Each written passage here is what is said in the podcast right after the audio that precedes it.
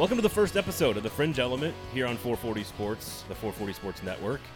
Please rate, review, and subscribe. We are an SEC podcast. My name is Braden Gall. You're going to hear from Chris Doering breaking down the SEC East coming up a little bit later on. You're going to hear from Dari Nowkhah talking all things first weekend in the SEC slate. You're going to hear from Cole Cubelic going in depth on the SEC West. So we've got a lot of stuff planned for you guys today here on our debut episode. Uh, of course, my name is Braden Gall. You can follow me on Twitter at Braden Gall. Before we go any further, though, I have to introduce my co host on the show, a woman I've worked with for almost a decade, someone who's worked inside an SEC football program as well as in the media, and now she's here with us on this show, having a lot of fun. Erin Dugan, how are you? It's great to see you, and it's great to have you on this show. Great to see you, Braden. Are you nervous? I'm actually quite nervous. I know. I'm sweating a little bit.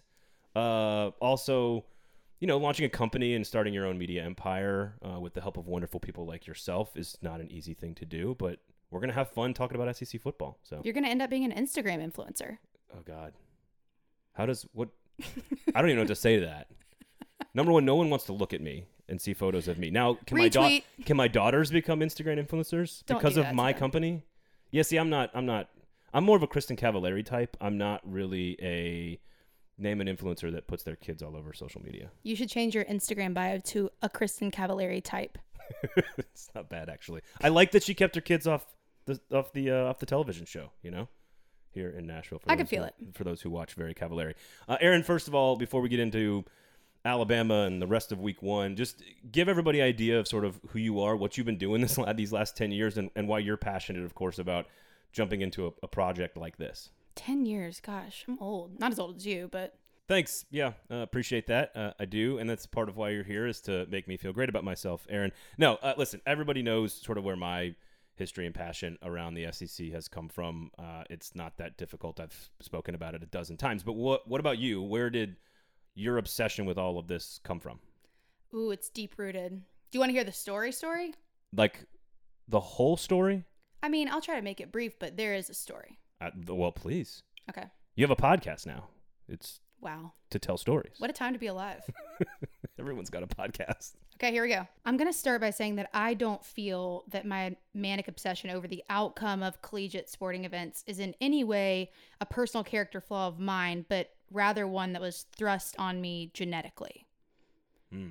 Flashback 1985, Liberty Bowl Stadium, Memphis. My future parents were there. They're watching their beloved Memphis Tigers take on the loathsome Tennessee Volunteers. Easy.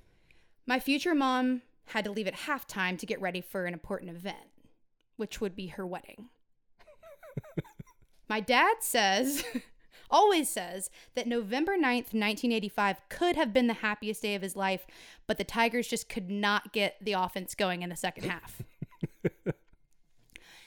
Flash forward on November 9th, 1996, my parents' 11th anniversary, from section 22 of Liberty Bowl Memorial Stadium, seven year old Aaron Dugan witnesses the actual happiest day of her dad's life as our beloved Memphis Tigers defeated Peyton Manning and Braden's University of Tennessee Volunteers for the first and only time in history.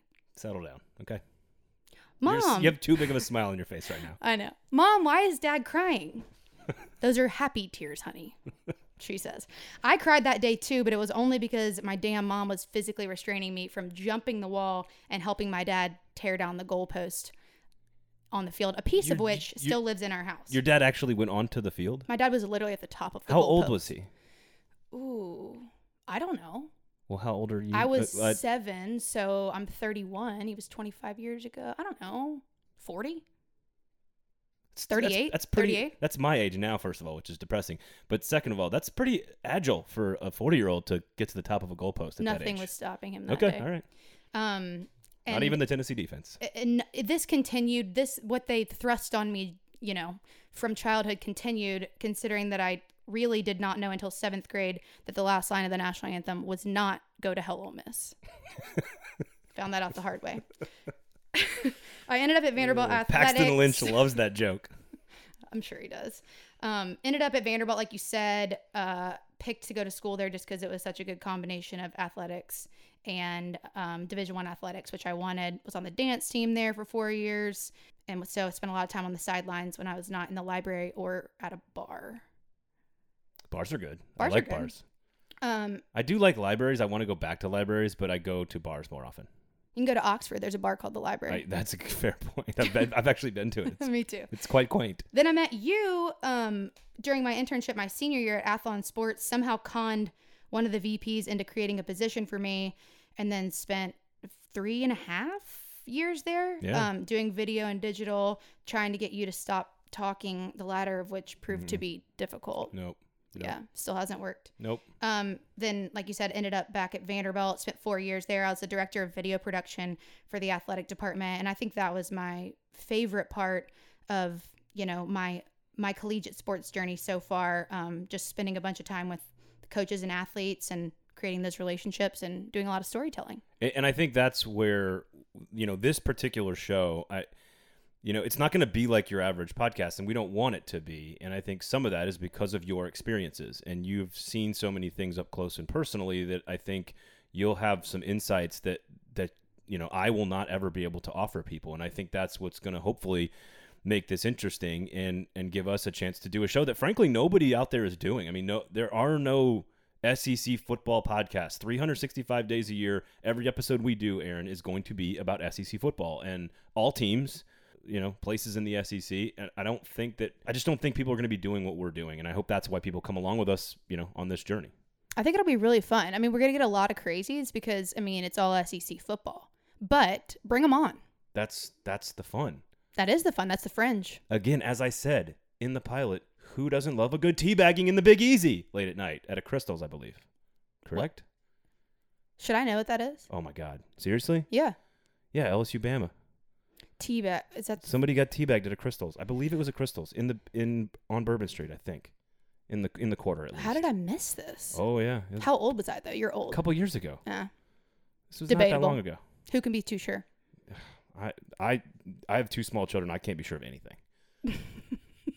I think your credentials qualify you uh, as your 40 year old father is climbing up a goalpost. I think your your college football credentials hold up. I There. tried. Mama Dugan just got to me first.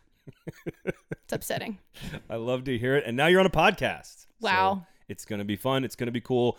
Uh, and of course, uh, I hope everybody, again, follow her on Twitter at the Aaron Dugan, at Aaron underscore Dugan on yeah. Instagram, right? D so G A N. get to know her a little bit there and uh, have some fun and come along with us on this journey. It's going to be a lot of fun. All right, let's get to actual football. Better late than never. It's starting only three and a half, four weeks after the first week of football was supposed to start. But we do have SEC football this weekend. Again, you're going to hear from Chris Doering and Cole Cubelic to break down both the East and the West. Dari Nowkhah on what's coming up this weekend on SEC Network. But uh, Dugan, I, I let let's give everybody sort of our baseline picks of the season and sort of thoughts on the season now because we can because as soon as the season starts, we can't change our predictions because because we are people of honor, men and women of honor. Absolutely. Yes. All right. First, my first question for you because Alabama is the favorite to win the SEC every year. They're the favorite to win everything every year, and they're clearly the heavy favorite to win the SEC this season. My question is: Are we m- missing a question we should be asking about Alabama? I, I really don't have anything to ask you about Alabama. I, I know Cole's gonna have some interesting things to say about it later, but I I don't per- personally have a question about Alabama to ask you. Why does it feel like that? Just because they didn't win last year? Yeah, I mean LS they were the pick to win last year, and LSU put together like the greatest season in the history of football. I understand where you're coming from. I just we could probably both agree that just Alabama's you can't really argue with it. No, You really can't.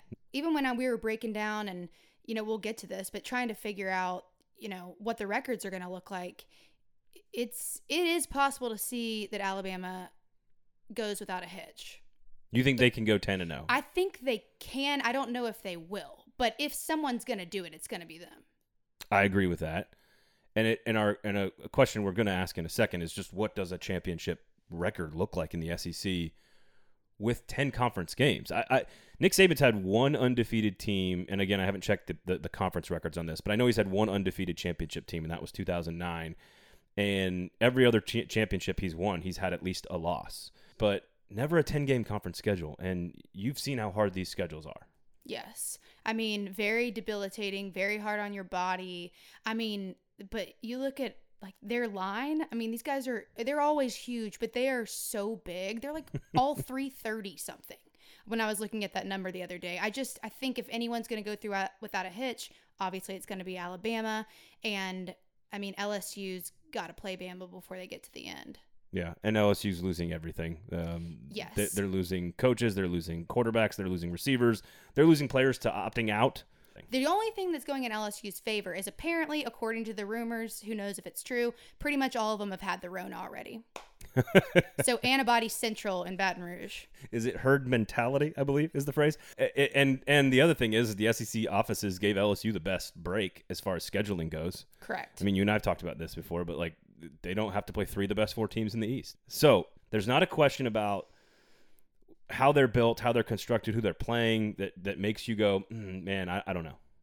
Because I, I can't find one either, man. I, I okay, depth on defense maybe if they get some injuries, but like, isn't that something you could say about everybody? I'm actually thinking. I, That's good.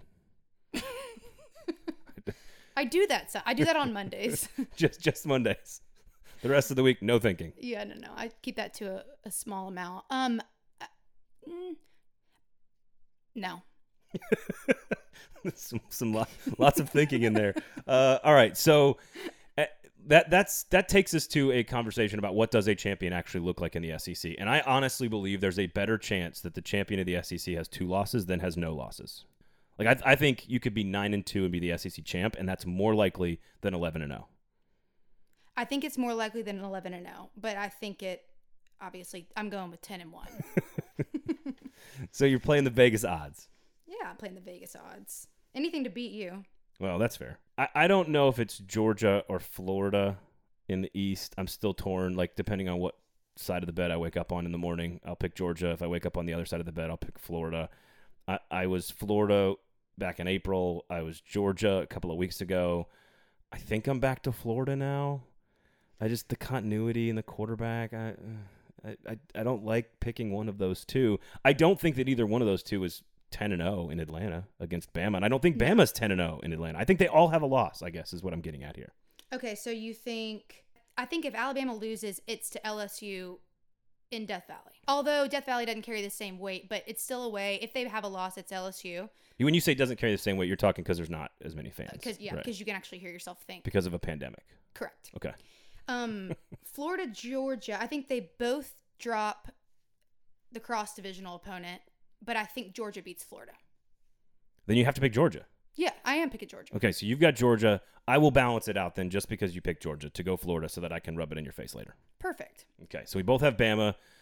You've got Georgia. The question is what, and again, so you think Bama beats Georgia, in your opinion, and comes out of the SEC at, I guess that would be 10 and 1.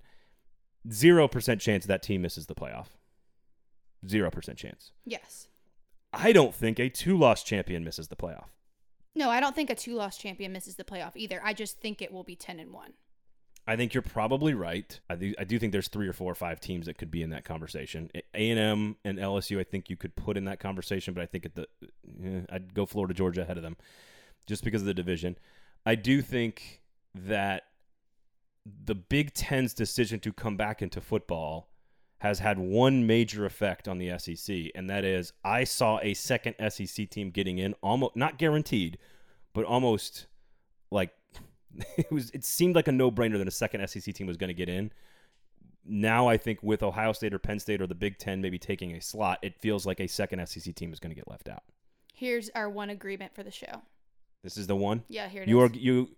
You've given yourself one per show. Yes, if I go over that, I'll make sure to counter it on the next episode. so that you don't agree with me at all. Well, I just want to net out at one per show. So if Okay. I d- go twice in one, I'm going to make it zero the next week. okay, wait. Let me throw something else at you. Yeah, yeah. Are you drinking? Well, you are kind of drinking the the Kentucky Kool Aid, and that's gonna we're gonna talk about that in a second. But Yeah. If anyone's- Save it. if anyone's Save drinking it. the Tennessee or Kentucky Kool Aid, which no one that you know, I think they're both going to be good. I know, but do you think that affects? Can you see that affecting Florida or Georgia at all? Uh, You think Flo- one of them drops Tennessee or Kentucky? Florida maybe because I think Florida finishes with Kentucky and Tennessee at the end of the year, Okay, and both of those teams could. I don't know where they're going to be, right. but they both could be. Florida has to go to Neyland Stadium in the last week of the year. Like Tennessee could be, you know, they finished last year on a, on a strong note. I, I- I- I think Kentucky and Tennessee are going to play a factor in the championship race, but they will not be in the championship race. They will spoil Mm-hmm. somebody's season, whether it's Georgia or Florida. They both play Bama. I don't think they're going to win that game, but I, I, feel like Ken- Kentucky and Tennessee, and maybe Auburn even to some degree, are going to play a factor in who wins a division. I don't know which division, but I think those teams are good enough to to wreak some havoc a little bit. They're going to be tough outs. Yeah, I think Kentucky or Tennessee beats Florida or Georgia. One. I- I think that's fair. That's that's a few games to choose from. That's four, one out of four. I think that's a fair. I, I that's think that's about as high as I'd go on either of those two. and that's the that's what could decide the SEC East. Though. Correct. I mean, that's what could happen. So, all right. So you want me to go with my Kentucky spiel here? Yeah. Is that what you want? All right. Kentucky's going to go on the road this week in Auburn on the Plains, and they're going to pull the upset outright. They're a 10 and a half point underdog. They've got an offensive line that's absolutely ridiculous. Auburn's rebuilding along the defensive front and along the offensive line.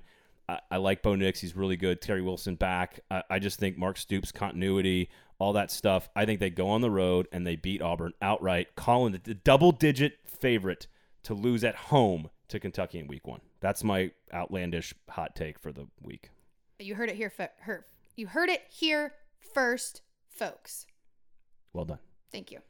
I'm going to disagree with you because that's my rule. and also, this is easy to disagree on. I do think the spread Yeah, it is, a little bit wide. I, I don't think they should be favored. Auburn should be favored by, t- is it 10? 10, 10 and a half, I think. Yeah. Um, Last we checked. but I love a vest. And for that reason, I'm going with Gus. And I'm going to make sure I wear my vest on that day. And I'll probably post a picture and say vest friends hashtag. Wow. You like that? I, I, well, I don't know if it's good for you that I like that because it's kind of a dad joke. 100%. Okay. It's not kind of, it's 100%. I'm trying to relate to you.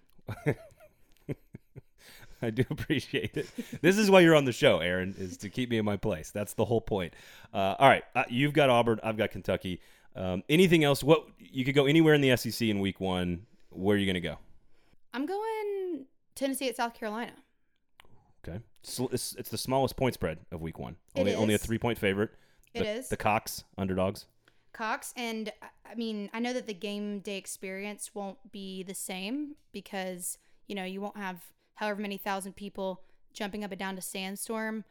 I remember going there the first time when I was on the dance team in college, Vanderbilt on the road, and I could see the tower swaying when everyone was jumping da- up and down doing Sandstorm. So it was pretty cool. Obviously, I wanted to win, but the game day experience was good. Here's another good thing the Gamecocks lose a lot, so they have fun no matter what. I don't have a lot of stake in the game, so I'm going to have fun regardless. If UT happens to pull it off, my little brother went there. I guess I'll, you Okay. know, be happy for him. But at, at I'm the at fun. the Aaron Dugan, South Carolina fans, at the Aaron Dugan. um, since she just said that you guys just lose all the time, I believe is what you said. I said even when they do, Okay. they have fun. Okay. Now, Space Odyssey 2001 is amongst the greatest um, beginnings to a football game that you can ever experience. Uh, I, I, it'll feel a little hollow if they decide to do it without fans. Uh, that'll be interesting to see. So, uh, I, I think that's a that's a really good one. The other one I would go to, I I, I would go to the Grove, of course, anytime. But Duh. uh, again, fans aren't going to be there, so it's different. But Florida, Dan Mullen returning to the state of Mississippi against Lane Kiffin, making his debut as a head coach in the SEC. That's fascinating. Can't wait to see what the Florida offense and, frankly, what the Ole Miss offense looks like. We're, we're not even sure how he's going to use either quarterback. Both Matt Corral and John Rhys Plumlee could both play. They bring a little different skill set, but they both can run. Can Lane Kiffin figure out how to have a running quarterback? So um, it'll be interesting to see what happens in that one. That one's really of note. Otherwise, it's like you know, No. I, I think LSU. and I think Mississippi State could score some points on LSU. Mike Leach making his debut. I think it'll be interesting to watch their offense against LSU's defense. Yes. Um, like that air raid style. But I don't I don't think I mean I think we They're- know it's gonna happen. Yeah, they're LSU's a heavy favorite. Bama's a heavy favorite. Georgia's a heavy favorite. They should roll. New coaches, by the way. Welcome to the SEC. Wait, can we go back for a second? Hmm. Because I want to talk about what we think Ole Miss fans will stop at to tailgate the way they want to. Do you think they're going to have their chandeliers still up, but they're going to have those plexiglass covers on their tents? What? so like you, I mean, think about it. you step up to the shrimp cocktail buffet and there's a like Yeah. a golden corral cover, spit guard. Maybe they'll over just your- like like glass tents now. with this chandelier. I, I don't know what the rules are, and I don't know what county Oxford is located in, so I don't know what the state government or legislator has as far as gatherings go. i have seen looking across college football the first couple of weeks, there's people that are being very creative to try to watch their team, like building tree stands and deer stands and all kinds of stuff to watch their teams. I would assume that Ole Miss fans will do something silly. This is the SEC after all. I think creative so. and also willing to spend money. I mean, they tailgate I, in style. Uh, what else? Anything else in this week's action? It, there's a lot of blowouts. I'm again. We'll let nah. Chris, we'll let Chris and Cole and Dari do a lot of the work on this episode. So uh, there's a lot coming up. I, I'm going to take Bama over Florida, and Bama makes the playoff. That's my final prediction. I'm taking Bama, but it'll be Georgia.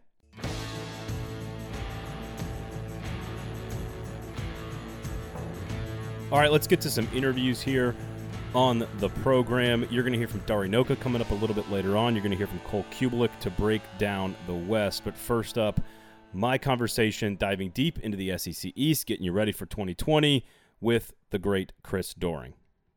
Chris, let's get started first with how your predictions or maybe perception of the season and how it was going to play out back in March and April, you know, when when when all the preseason magazines start coming out and and how you viewed the SEC East and the hierarchy there to to today game week how, how have you how has your thought process changed with all that's happened uh, players opting out schedules changing? How, how much have you changed in what you think will take place in the SEC East through that process? Yeah it's funny because I think my standings are pretty much the same as what they were dating back to February or January of last year prior to the p- uh, pandemic um, but I think the way we've gotten to this point may be a little bit different. Um, I had Florida all along. I thought Florida was well built to come in and take that next step to get to Atlanta again, to get over that Georgia hurdle. Uh, but because of the, the pandemic, because of the loss of spring practice, because of the very uh, little amounts of time that players and coaches got to be together this offseason, I think that further solidifies what I think about Florida's chances because this is a year where you need to have continuity in the coaching staff. You need to have familiarity with the schemes. You need to have players that have experience. You need to have leadership on on both sides of the ball. And I think that that Florida is built that way in, in every different uh, uh, every fashion. Conversely, Georgia is very quite the opposite. They've had so much uh, adversity and turnover. You know, losing their offensive line. Uh, Cade Mays, a guy I'm sure we'll get into talking about here today, leaving and, and going elsewhere. Losing Sam Pittman, who I, I, think is a commodity on that offensive line uh, as a coach that, that maybe we're not given enough credence to. Uh, a new offensive coordinator, shoot the, the, turnover at the quarterback spot. We, we're in game week right now, and, and we're still a, a little curious as to what that quarterback situation is going to be looking like. So I do think it's, it's Florida and Georgia at the top.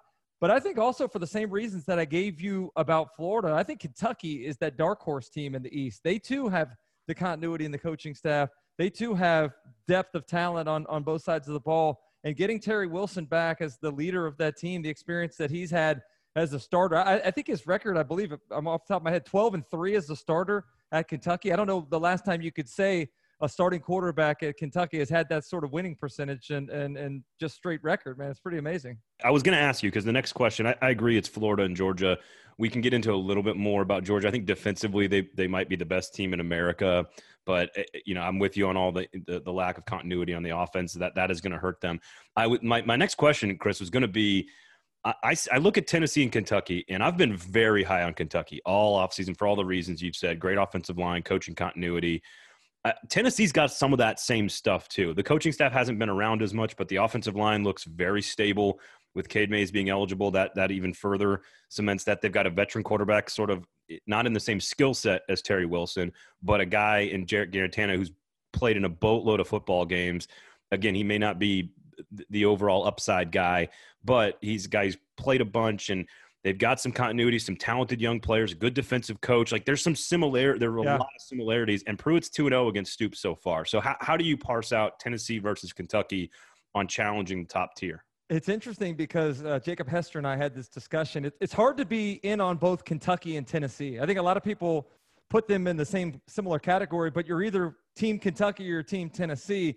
Uh, but I, I, agree with you, man. I, I, think last week's announcement about Cade Mays, um, the the eligibility waiver being granted after Tennessee's appeal, makes that offensive line one of the best in the in the entire conference. I mean, it's ironic because just a couple years ago they were miserable on both lines of scrimmage. Uh, but, but Trey Smith returning to form, uh, Brandon Kennedy at that center spot, finding two true freshmen last year that played really well at, at the tackle spots that come back this year, and then plugging Cade Mays in, a guy that can play every position on the offensive line and the experience that he brings dating back to to being on that that uh, all freshman SEC team a couple seasons ago. Um, I think that is a really good offensive line. As you mentioned, the uh, the, the quarterback situation you feel good about. Uh, finish the season on a six game winning streak. The thing that I worry about is where the leadership comes from. Because last year, if you remember, the season turned when Daniel Bituli got healthy. When Daniel Bituli got back in that lineup, that defense yeah. played a much uh, more consistent uh, brand of football. Um, Nigel Warrior gone as well off that defense. On the offense, you lose Jauan Jennings and, and uh, Callaway. Those two guys were big playmakers. So where does the leadership come from? Is the question that I want to see answered early in the season. And, and let's not forget the way there, there's no acclimation to this year. I mean, Tennessee did not acclimate well last year to games they probably should have won early. You don't get your stuff together early in this SEC only schedule, uh, you could find yourself off to a, a bad start. Now, to their credit, they were able to recover from that. But this is not a year that you want to say find yourself playing from behind. So, so I, it's funny because you said you can't be on both teams, and I'm sort of on both teams. I both, yeah. I like Kentucky and Tennessee both to be really tough outs this year. I don't know if they're going to pull a whole lot of huge upsets on teams that are clearly better than them, the Alabamas or the Georgias or the Floridas but I, I do think that they're both w- good enough to maybe get to that six win mark or pull some upset. Like I like Kentucky to beat Auburn on the road in week one. I love that game. I mean, if, if somebody's looking for a, great value in week number one, I, I, I, love Kentucky getting the points. I love Kentucky potentially winning that game outright. Um, and you mentioned Kentucky and Tennessee being tough outs. As a Florida guy, I look at the end of the schedule. I mean, this is a, a shaken up schedule where typically Florida yeah. plays Kentucky and Tennessee in September. Yep. Now Florida has to finish against two very difficult SEC East opponents, one of which they go on the road to, to Knoxville and Neyland Stadium in December, nonetheless. I can tell you as a Florida guy, going uh, north in December is not what oh, we're used to. Oh, come on. It's Knoxville. this is you're not going to like, you know, Saskatchewan hey, here, dude. Come on. Let me tell you what, one of the reasons we've heard from Tennessee fans forever, they they hated playing Florida in, in September. It was too early and I, there was a distinct advantage. I can tell you having Tennessee come to the swamp in September when the humidity, I know it's similar weather, but it's a lot more humid down here, a lot more stagnant we found ourselves being able to run Tennessee into the ground into the fourth yeah. quarter because of the conditioning. Distance. Well, and, and Travis Stevens really likes playing games in Gainesville later in the year. So that's true. Like, that's... Hey, the one year that finally the game gets rescheduled at the end of the year, and, and they prove that uh, that yeah. theorem correct. Yes, exactly. Uh, so I, listen, we both are very high on Tennessee and Kentucky. We both think Florida and Georgia are at the top. So we're not really, you know, breaking ground here. I'm not sure what to make of the rest of this. I mean, I think Vanderbilt's at the bottom of this. I'm not even sure what we need to say about them. Unfortunately, um, you look at South Carolina and Missouri, and you look at these two teams, and, and there are a couple of pieces that you like about both of them. Will Muschamp entering a, a pretty critical season. I, I, think Eli Drinkwitz is a really good offensive mind, but it's certainly not, you know, the hire that I think Mizzou fans expected.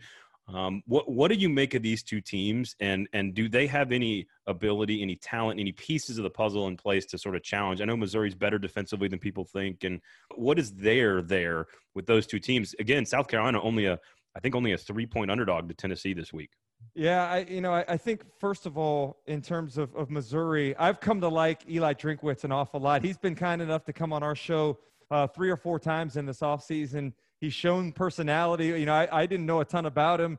Uh, Peter Burns, my co-host, even called him, uh, asked him if he was a nerd, which I think a lot of people probably uh, would have taken uh, objection to. But he he played along with it. He, he's a guy that has shown himself to align well with the players uh, there. I think they've they've bought into what he's doing.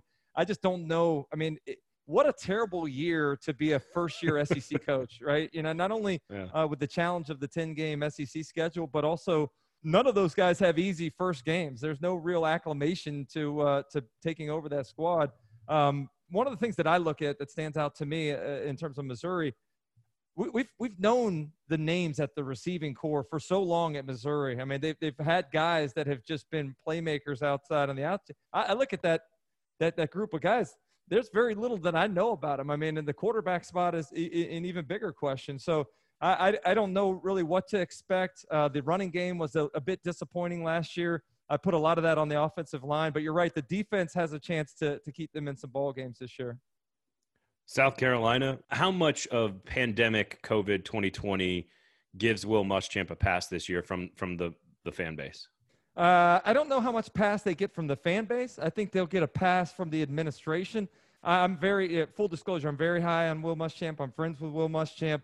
Um, you know, I thought he had the worst luck in the world dating back to his days at, at Florida as the head coach. Um, I think the same of, of, of what's happened at, at, South Carolina with injuries, and it happened to him again uh, in the preseason with one of their uh, highest recruits going down. Uh, Marshawn Lloyd, the running back, uh, who was expected to be counted to, play this year, gets injured early. But I, I, look at the thing that's turned him in, the thing that doomed him at, at Florida and to this point at, at South Carolina is not being able to find the right offensive coordinator. And they've shuffled through so many different guys. It, it, it, it hasn't really worked. I think they've actually found the perfect offensive coordinator in this situation in Mike Bobo. You know, this is a guy that has head coaching experience. Uh, these guys know each other well. Mike Bobo has been in this this conference um, as a coordinator at Georgia for a long time, played in this conference. So I, I, really do think that this is the best opportunity. And he brings with him a, a quarterback uh, from from Colorado State that that uh, has won the job at this point in time. Everybody seems to be rallying around, and, and I was surprised by that because I thought Hilinski yeah. was going to be the guy. But um, th- this is an opportunity to um, maybe have an advantage over a lot of other schools that have new coordinators uh, where quarterbacks are trying to learn the system. You bring a guy along with you that, that can not only execute on the field, but can, can help teach those around him. And I think that's one of the reasons why he ended up winning the, uh, the starting quarterback job. I, it's interesting you, you mentioned Bobo because I, I think I was a little surprised that Kirby Smart didn't bring him back. I think they Georgia. wanted to. I, I, I, think that well, and from my understanding, it was those two teams were vying for him, and, and the fact that he actually chose to go to South Carolina says right. a lot. I mean, listen, I know Georgia fans have a very bizarre relationship with their play callers. I, I know that. That's just yeah. a thing that happens in, in Athens. But Mike Bobo's offenses were not the problem with those Georgia teams. I mean, they were up over seven yards per play almost every single year with him. I was a little surprised they went with Monken. I want to use this to transition back to Georgia real quickly and talk a little bit more about the top because I, I do think that Florida and Georgia, especially when you remove the Pac 12, although the Big Ten teams are now coming back into the national rankings, they're still probably – both top eight teams nationally, probably right next to each other. Are they good enough in a 10 game schedule? As a player, you can speak to this because I think eight games in the SEC is just absolutely brutal. I can't imagine what the players are going to feel like it, with 10 games. But is nine and one possible? I mean, Georgia's got to play Bama. Florida's got to added uh, added A and M in crossover. They got to play each other. I think they're good enough to be playoff contenders. I don't know if the schedule in the SEC allows that to happen, and I'm curious if the committee takes that into account. How, how do you think that that's going to be viewed at the end of the year? If you know, if Georgia's eight and two and their only two losses are you know yeah. to elite teams, if Florida's only two losses are to you know Georgia and LSU or something, you know what I mean? Like, yeah, the bigger picture for me, I think it's more likely that the SEC champion ends up being eight and two than it is to be ten and zero. I just think this is going to be that difficult of a season. I can tell you, having played in this conference in an eight game schedule with some teams that you are, are almost like buys, you, you get worn down by the end of the year. The cumulative effect of playing this type of schedule, both physically and even more so, maybe mentally, uh, trying to get up and, and, and, and, and not only that, but you're dealing with this virus stuff as well. It's, it's going to be a challenging season. Uh, so I'm with you there. You know, I think in, in the East, uh, I think Florida and Georgia are both capable of being playoff teams. I think they're both capable of getting to to the SEC championship game. And let's be honest, the best path for one of those teams may be not even getting to Atlanta and, and getting to a college football playoff. We've seen it happen before.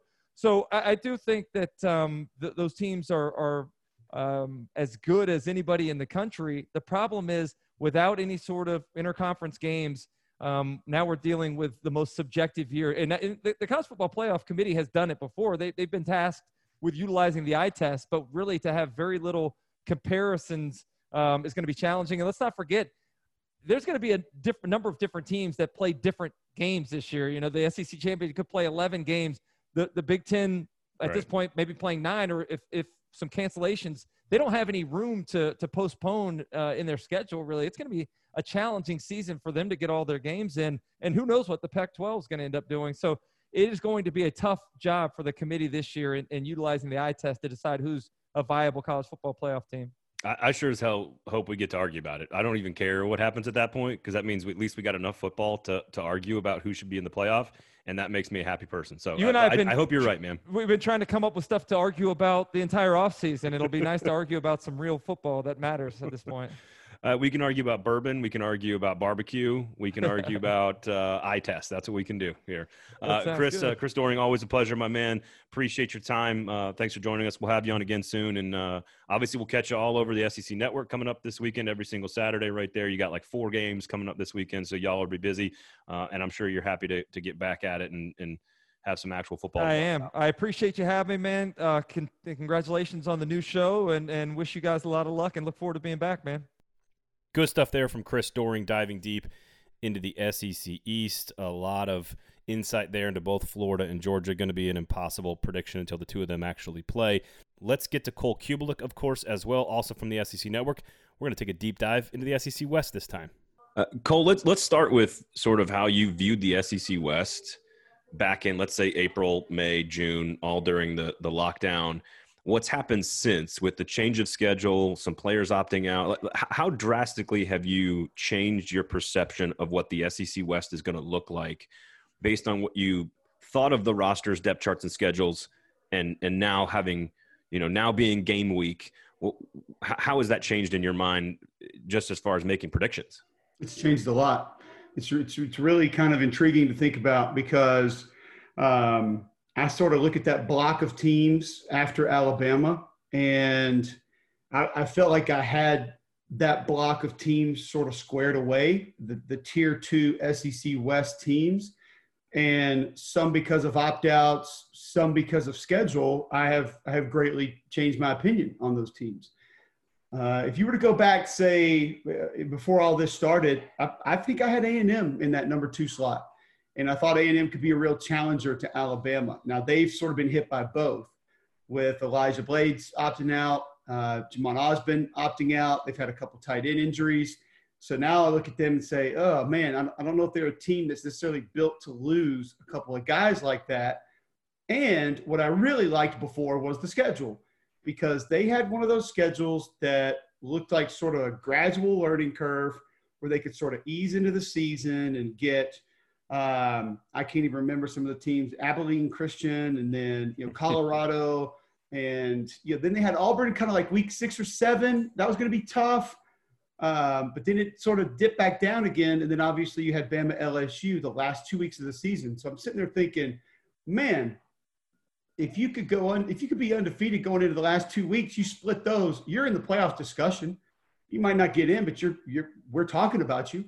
Uh, and think about the confidence that you would have going to Tuscaloosa, you know, nine and zero, oh, um, or excuse me, ten and zero, with with a chance to play for the West and a chance to get in the playoff. But you know, they they still do have a veteran quarterback who I really like. The offensive line is going to be better. Um, even though the depth at tight end is down, they still have Jalen Wydermyer. I think the young group of receivers are, are going to be, they have a chance to be good. Damien really likes those guys. Um, and I think the defensive line has a chance to be maybe maybe the surprise position group in the league because people don't really know about Bobby Brown yet. We've been waiting on Michael Clemons for three years. If he can be healthy, he has he has it in him. DeMarvin Leal is a little underrated. So I think they have some guys up front on defense that could really surprise some folks. And they've got experience at linebacker. So that side of the ball might be okay. I still think they're going to be fine. I think they're I think they're going to be a good football team but I, have kind of removed them in from contention of actually being dangerous when it comes to uh, overtaking Alabama to win the West this year. Uh, LSU schedule probably probably helped them a little bit. Be honest with you. Um, yeah, the anti the anti Alabama th- or the pro Alabama bias to me is hilarious because LSU got by far the biggest break yeah. with the newest schedule because they don't play three of the top four teams from the East. Right. Yeah, it's it's they they were assisted uh, in in that deal. the um, I was okay with everything until Ja'Marr Chase and Tyler Shelvin opted out. Yep. And and that includes some other really good players that opted out, a ton of players that left early, a ton of players that graduated. I mean, a Heisman Trophy winner, number one overall pick, then you lose in my opinion, after Trevor Lawrence, the next best offensive player in college football in Ja'Marr Chase, a guy who could play inside, who could play outside, a guy that breaks tackles, who wins 50 50 balls, who can hit you on intermediate stuff, who can beat you over the top. He was a do everything receiver. And to lose him, I think, was gigantic. To lose Tyler Shelvin, who I think has a chance to come off the board in the first round, was also gigantic. Um, in a new defense, I mean, you were looking at and having a really stout defensive line. And now Neil Farrell's opted back in, so that helps a little bit. But Tyler Shelvin is a boulder in the middle of that defensive line. And Weekend might still be that to an extent, but the depth over there is going to be different. Um, you lose a couple of offensive linemen, you lose an elite tailback. Um, it's I, I cannot sit here and say that I really see how LSU is going to compete in the West this year.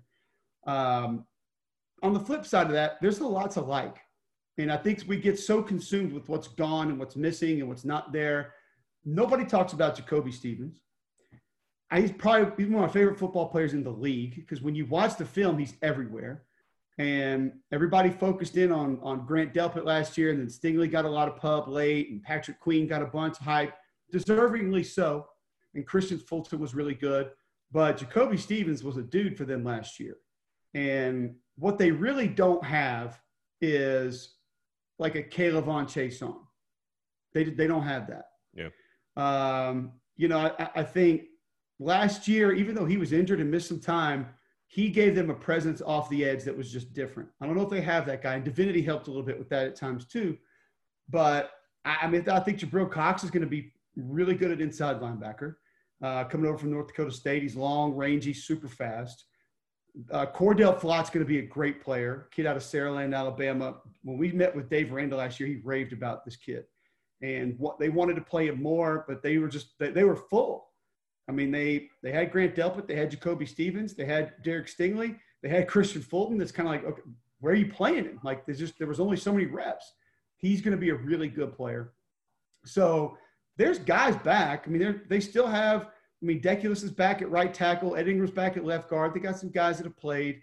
Um, none of us thought Clyde Edwards-Helaire was going to be anything to write home about this time last year. So uh, maybe they can figure it out at tailback again. Uh, the culture is something that I think helps them. Yeah. I think coming off a national title through this offseason, through all the weirdness, I think that culture of we know what it took to just do it.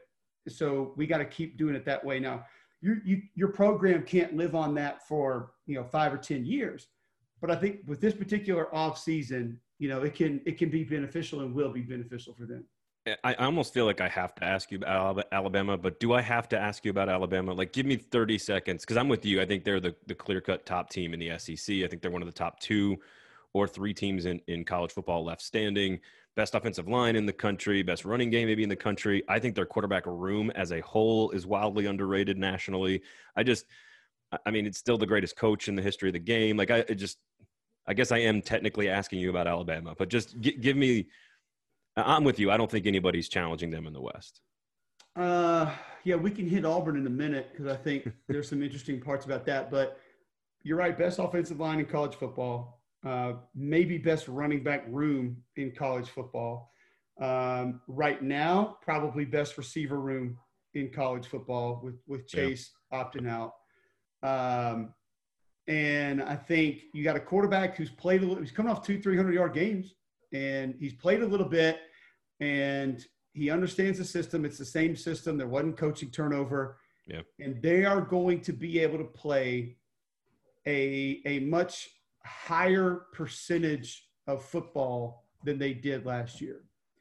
So I think they're they're going to be able to play a brand of ball that's that's much easier to execute than they played last year. To me, uh, Alabama's only question marks are on defense because I think they're going to be able to play ground and pound. Uh, I think they're going to have a quarterback that knows how to manage things. They're going to make his life easy. I mean, you look at you look at Smith and Waddle. Like, yeah, they can do some things down the field, but they can also take really simple throws and turn them into explosive plays. Yeah. Um, the RPO game will go from about 70-30 pass to probably 60-40 run, in my opinion. Like the thing when you watched them last year, Braden, and I mean this as a compliment. Like, like Tua was a very arrogant football player. Like he was an egotistical football player, but I yeah, mean that as a compliment because. Yeah he attempted things that most other guys in their right mind would not even think about attempting. Like he saw windows that other guys would immediately, like mentally, they would just shut that down. They would say, well, that's not there. Well, not only would he attempt it, but he would complete a lot of them. I think that goes away with Mac Jones, even Bryce Young, just because of his experience level. So that it will turn more to something that is a lot easier to be successful with. Now the question is defensively. And if if they run into some injury issues up front early like they did last year, there could be some problems because if it's just Christian Barmore, DJ Dale, LaBryan Ray, and then bust in some new guys behind them, they're going to be really they're going to be really good. Um, those three guys are solid. Those three guys are problematic, but we hadn't seen LaBryan Ray since the middle of last year. You know, DJ Dale's banged up late, and Christian Barmore has had some disagreements with the coaching staff recently. So those things have to work out. Dylan Moses helps a lot, but and that was a big deal last year. But Xavier McKinney is the big loss because Xavier McKinney was the guy. I mean, he had that Nick Saban ultimate stamp of approval guys, what he was. And there's only been three or four of those in his tenure. Uh, you know, like Minkah, Rolando. Yeah, they, they, all seem they all seem to play the same position too. yeah, it's it's. There's only been a few. Landon Collins was probably one of those guys, yeah, yeah. and you know, he he was a blitzer. He played the run. He covered the slot. He played deep. Like he he was a do everything guy. I don't know if you have that guy, um, but you might be a little bit better top to bottom at corner as far as your depth. So I, I think the style of football offensively will help the defense, and I think having Dylan Moses back to direct traffic and make some plays will also be beneficial. But that, if there is a concern, it would be on that side of the ball, just because yeah it was so it was so far away from what the expectation is last year, and you just you think they're going to get it back, but you don't know. So I, I do want to ask you about the, the Mississippi schools in a second, um, but real quickly, Auburn, you know, always almost always the most unpredictable team in, in the West, um, rebuilding at the worst possible positions to probably be rebuilding during a pandemic. If anyone has that level of analysis, are they closer to the A and M LSU group? Sort of challenging for second place? Or are they closer to, let's say, whichever Mississippi school steps up and actually is is solid? Yeah, I'm not gonna. I'm I'm still going to allow Auburn to be in that tier that tier two grouping right now. Like I think I think we have just sat down at a slot machine and like we pull the handle and you got the three little wheels and like that's A and M, LSU, Auburn, and yeah. you just you don't know what you're going to get with those three right now. Um, they might all it might be three cherries, you know, it might be three sevens, it might be three totally different things, and one's way above the other. But you have a quarterback with experience. You have really good skill as far as especially at receiver with Seth Williams and Anthony Schwartz. But then you you kind of you throw in Worm and a couple like a like a, a Harold Joiner who are just different guys. Like Shivers isn't getting 20 carries a game. Harold Joiner's not dynamic enough to get I don't think 25 carries a game, 20 carries a game, but they do different things well, so you can mix them and match them a little bit. Um, I think DJ Williams is a, is fine, but he's he's not a game breaker. He's not super dynamic. But then I think about well, look what Gus has done with running backs. Like who had Peyton Barber going for a thousand yards? Like Cameron Artis Payne exceeded everybody's expectations. So he's kind of taken less and done. Like Kerryon Johnson was just, I mean, he he was he was a badass. Like we knew what he was going to be. Um, Tre Mason was kind of that guy too, but there have been some other guys that sort of they did more with less. I think the big question over there is what's what's what is who's holding the the controller or the joystick for the offense? And is is Chad Morris being handed a menu to call plays from? Is Chad Morris being told what plays to call? Is the play calling switching hands game to game, week to week, quarter to quarter, half to half, you know, half the season, half the season? If that juggling act in any way, shape, form, or fashion continues, I don't, I don't think they can just take off. Yeah. Um, I think it's going to be hard for them to just take off anyway because you got four new starting offensive linemen, none of which have played a lot of football. Um, defensively, you know, you have an opt out in the middle of that defense that's going to hurt because you already lost a generational talent in Derrick Brown. You already lost Marlon Davidson. They can be good off the edge. TD Moultry and, and Derick Hall and Big Cat Bryant can be good. Now, Auburn fans will tell you how good they are, but we haven't. They're they're just flat out hasn't been a ton of production. So I'm kind of still waiting on it. The good news is the linebacking core is going to be exceptional. Um, KJ Britt is a legit old school downhill thumper. He is he is the real deal. Owen Pappoe is your your new modern age can just Yep. basically run with a, uh, a you know a slot receiver type running back uh, uh, type linebacker. You've got some some ability in the secondary. Smoke Monday, Christian Tutt, they've played a little bit, but the, the problem for me is you know you can talk about Marlon Davidson and you can talk about Derrick Brown, and everybody points to those two, Braden, and they say, well, yeah, those guys were good, but you know what about this guy? What about that guy? What about all these other guys and this and that and everything? But there, there's I don't I don't know why Auburn fans just for some reason they get away from Jeremiah Dinson, they get away from Daniel Thomas. Noah Igbinoghene, you'll get some commentary about because he's a first round pick, but that's a lot of wherewithal. Yep. That's a lot of know-how.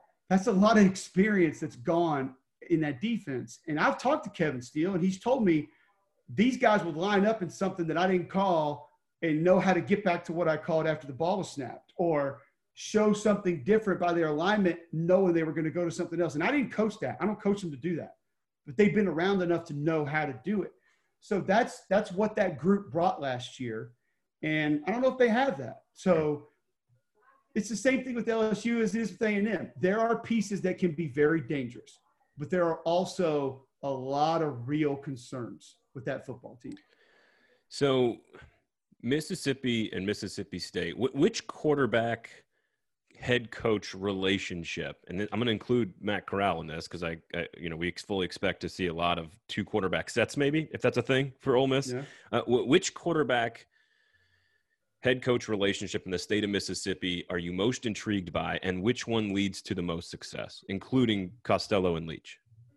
Uh, man, if I had to just go right now, I would say Costello and Leach because you go look. I think KJ has six or eight 300 yard games against Power Five opponents. Like that's something that I brought up when everybody was losing their mind about Jamie Newman. They, they- Jamie Newman hadn't thrown for 300 yards. He'll he leaves college with no 300 yard games against Power Five opponents. Yet people told you he was a top five pick for some reason.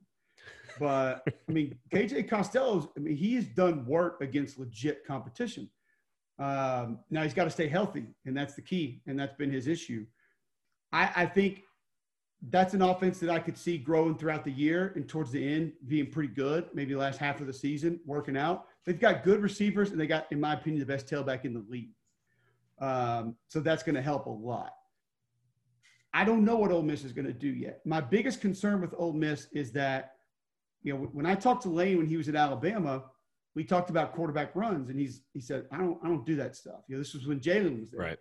He said, you know, Locksley handles all that. You know, then Daboll came in the next year. We met with him, and he's like, dude, I've been coaching Tom Brady. I don't I don't I don't do quarterback runs. Locksley does all that. Does Lane Kiffin have a guy in there that knows how to get to all that stuff? That he trusts, that he will let help with that. I don't, I don't know the answer to it. Um, and Lane's a good coach, so he could figure out a lot of it. But you know that stuff gets pretty complex at times.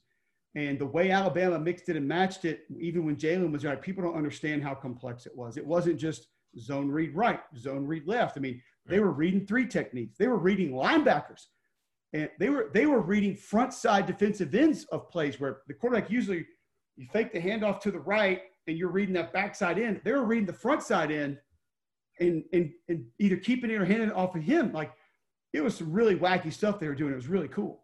So if they have that guy, then yeah, it's John Rhys Plumlee, and I think he can be dynamic, and I think he's a better passer than people give him credit for. Yep. If you just study him throwing the ball, he's actually pretty good. Don't just look at the numbers.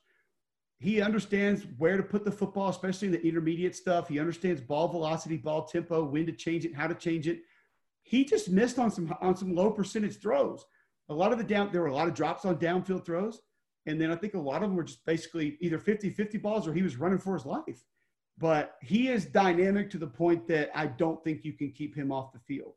So if it's just him and they can implement that part of their game, they've got enough of an arsenal on offense to be pretty good. They're not going to stop anybody, Yeah. but they can be pretty good on offense.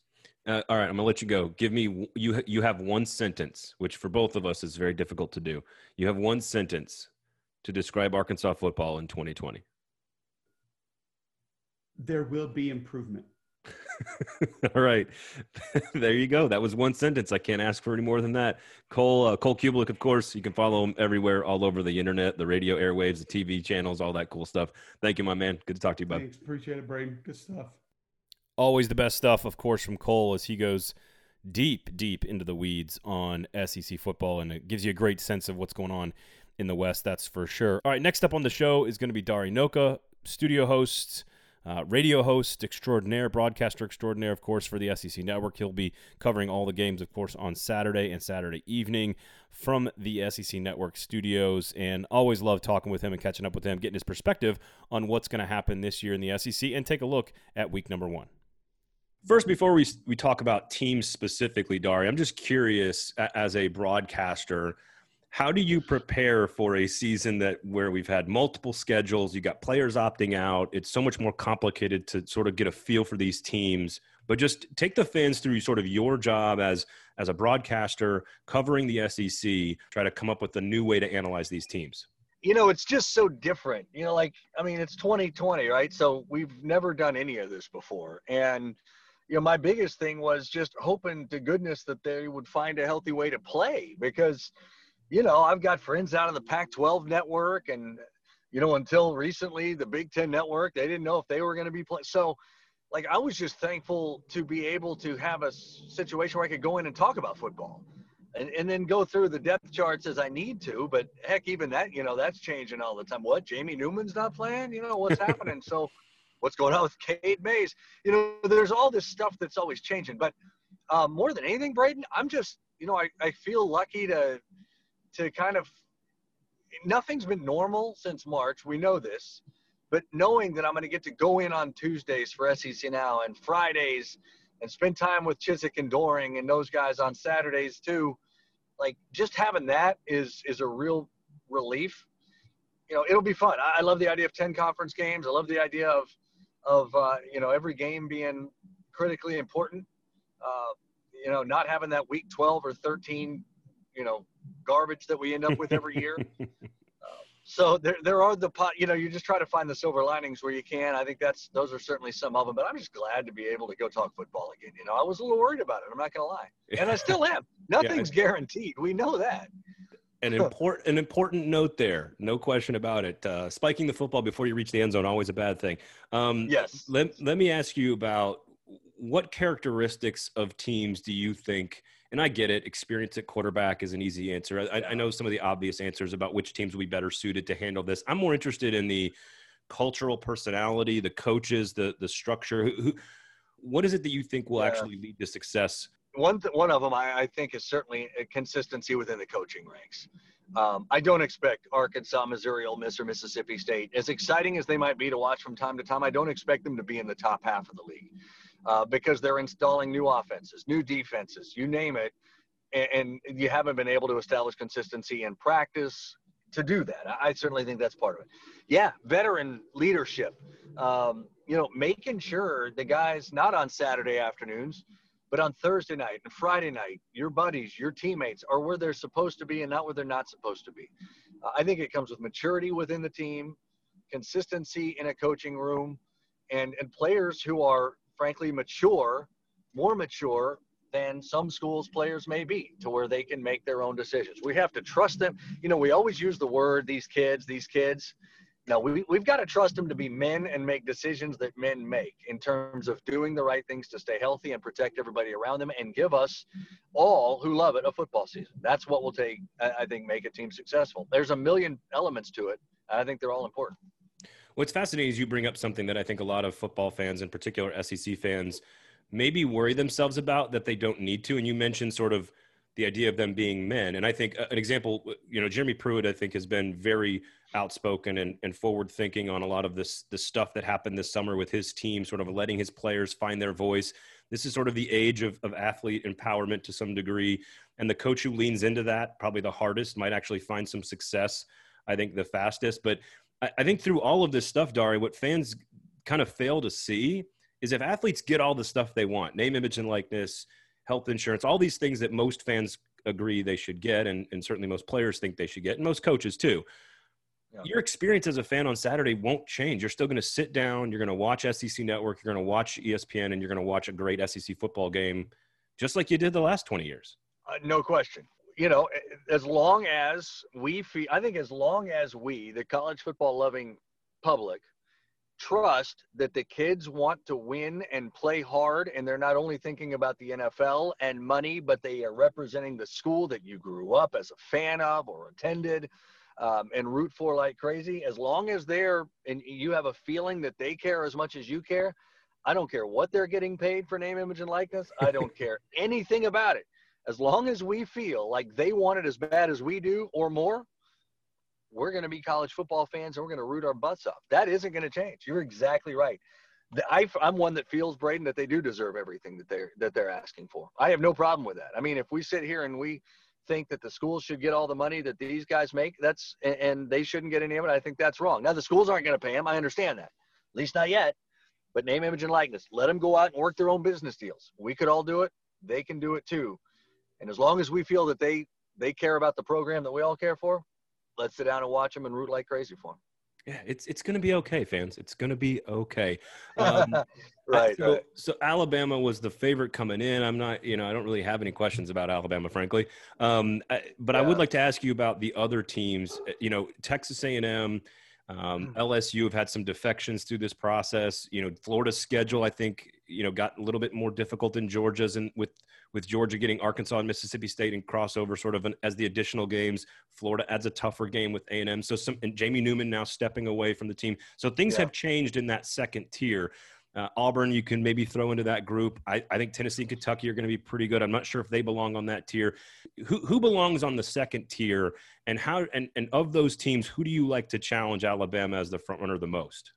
Yeah, I'm with you on only having one in the first tier, and, and that certainly is Bama. Um, I, I, think Georgia and Florida are a virtual toss-up.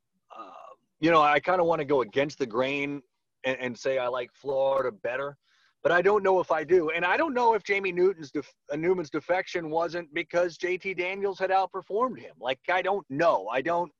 I don't know what they're going to look like at quarterback. Um, I, I think A and M is very close to that top tier. We need consistency on offense with Kellen Mond. That's a big deal. Elijah Blades' departure, defection, opt out. That's a big deal. That's certainly significant. Uh, their schedule is tough. We do know that. At least it's not as hard as it's been the last couple of years. Alabama first tier. I think Florida, Georgia, A and M second tier. If I could go tier two and a half, I'd put Tennessee on it. Uh, I'd put Kentucky on that. I think Kentucky and Tennessee are two programs that could get a break or two and end up on that second tier solidly as well. LSU, massive concerns about them. Uh, you know, and, and, and in fact, I, am really eager to watch on the 26th. I, Mississippi State if Mike Leach has been able to install his air raid uh, with KJ Costello to a degree that is scary, I think LSU runs into some trouble week one against Mississippi State. Even though I said I don't think the new coaches are going to have a ton of success or be top half of the of the league programs, I certainly think running into uh, LSU on week one when LSU has so many new pieces to break in, I, I think makes for an interesting matchup there. 19 point favorite Baton Rouge LSU fans. Uh, yeah. Dari Nowkhah picking Mississippi State to win on the road. That's what I heard. That's what I heard here on the show. Give me the 19, Gall. I know that. Yeah, there you go. Uh, uh, c- continuing to look at a couple of games from week one Kentucky at Auburn. That'll be on SEC Network at noon Eastern time. That's to me. I know Florida at Ole Miss has got the whole Dan Mullen, Lane Kiffin return to the state of Mississippi. All that stuff is, is fascinating. Um, you mentioned some of the new teams. Tennessee, South Really good. But to me, it's Kentucky Auburn. That's the game that I'm most intrigued by. I think Kentucky's offensive line is really good. I think Auburn is rebuilt at a lot of different positions in the trenches. I think even as a 10 and a half point dog, I think Kentucky can go down to the plains and get a win. I think you're exactly right. I agree with that. Kentucky on that side of the football could be very, very dangerous. And Auburn's not just rebuilding a defensive line to some degree, but also their offensive line. And it's hard to be a championship level contender in this league if you're if you are new and relative and inexperienced on both lines of scrimmage right? This is a league you build from the inside out. That makes it hard uh, to be an auburn in this situation and kentucky's a very dangerous team with a ton of experience on offense. I'm with you. I, I don't expect them to win. Wouldn't shock me if they did. Uh, I do not bet, but if I did, I would take Kentucky in the points and run with that. uh, here, of course. Tell everybody what you got going on on the first weekend, the first college football Saturday of the SEC coming up this Saturday. What do you guys got going on for everybody out there? Man, I you know what? We're just being in there. Being in there's a part of it. We've got three game, four games actually. We've got our, our we've got our early start. Uh, Peter Burns be in studio with uh, Cubelic and Doering for that. I'll come in his place at four Eastern. We've got a four o'clock, and we've got a seven thirty on the main, and a seven thirty the Vandy A and M game over on the alternate. So, you know, to have seven games and four of them on the SEC network slash alternate, I think is really good for us. We're excited about it, and we just cannot wait to, uh, you know, to get in there and talk about it, man. I mean, it's God, it, you know, I, I know that we're only like four weeks later than we were supposed to be. It feels like we're four months later, doesn't it? It's crazy. Uh, the nightcap, of course, the 7:30 Eastern time kick, 6:30 here locally in Nashville, Tennessee at South Carolina. The lowest point spread, by the way, in the first week. So a hell of a nice nightcap there with Tennessee and South Carolina. Certainly some, like some history it. for sure. No doubt, no doubt, man. We've got I. I just this 10 game thing. I'm so curious to see what happens after it. They're, you know, they're going to be banging on Sankey's door, saying we should do this every year, or should we at least go to nine? I just let's just sit back and enjoy this. Let's just sit back and enjoy yeah. ten conference games. Um, and and and quite honestly, man, I'm I'm glad, very very glad. I feel like the season has a little bit more legitimacy to it now that the Big Ten has decided to play ball as well. I I, I think we're we're coming out of this better than we could have. Uh, let's hope yep. we can get through it. Let's hope teams aren't aren't unable to play games. Let's hope let's hope these guys are staying healthy and safe and we get to enjoy it together. And and and uh, healthy on the football field too. After ten conference games, eight conference games in the SEC is pretty. Yeah. It's pretty yeah. brutal physically. So an extra two is not going to. It's that's, that's no joke for the players. That's for sure. So yeah, you're uh, right about that. Always a pleasure, man. Thank you so much. Can't can't wait to see you guys back in your in your normal setup there on Saturday. So it's gonna be a ton of fun. Four games on the SEC network coming up this Saturday. Thank you, Dari. I appreciate it, man. All right, Brian. Good to talk to you, man. All right, there you have it. Uh, first week of actions coming up. We'll be back next week, of course, to wrap up all that we learned about the SEC in week one. Uh, of course, we might have some some mystery people stop by, and we'll have some interviews as well. So stay tuned. Rate, review, and subscribe. Where can people find you, Aaron? Um, at the Aaron Dugan on Twitter, but I'm more of an Instagram girl. I'm Aaron underscore Dugan. Aaron underscore Dugan on the gram. You can follow me at Braden Gall on Twitter. Please rate, review, and subscribe so that everybody knows and finds out about the show. Tell everybody what you think about it. Love us or hate us, we don't care. Just tell people about the show. That's that's all we want, right? Please, just tell people about it. This is your job. The end of the show is your job. Oh, okay. All right. Have a great weekend, everybody. Enjoy SEC football. It's finally back. Finally, rate, review, and subscribe. Thanks for listening. This is the Fringe Element.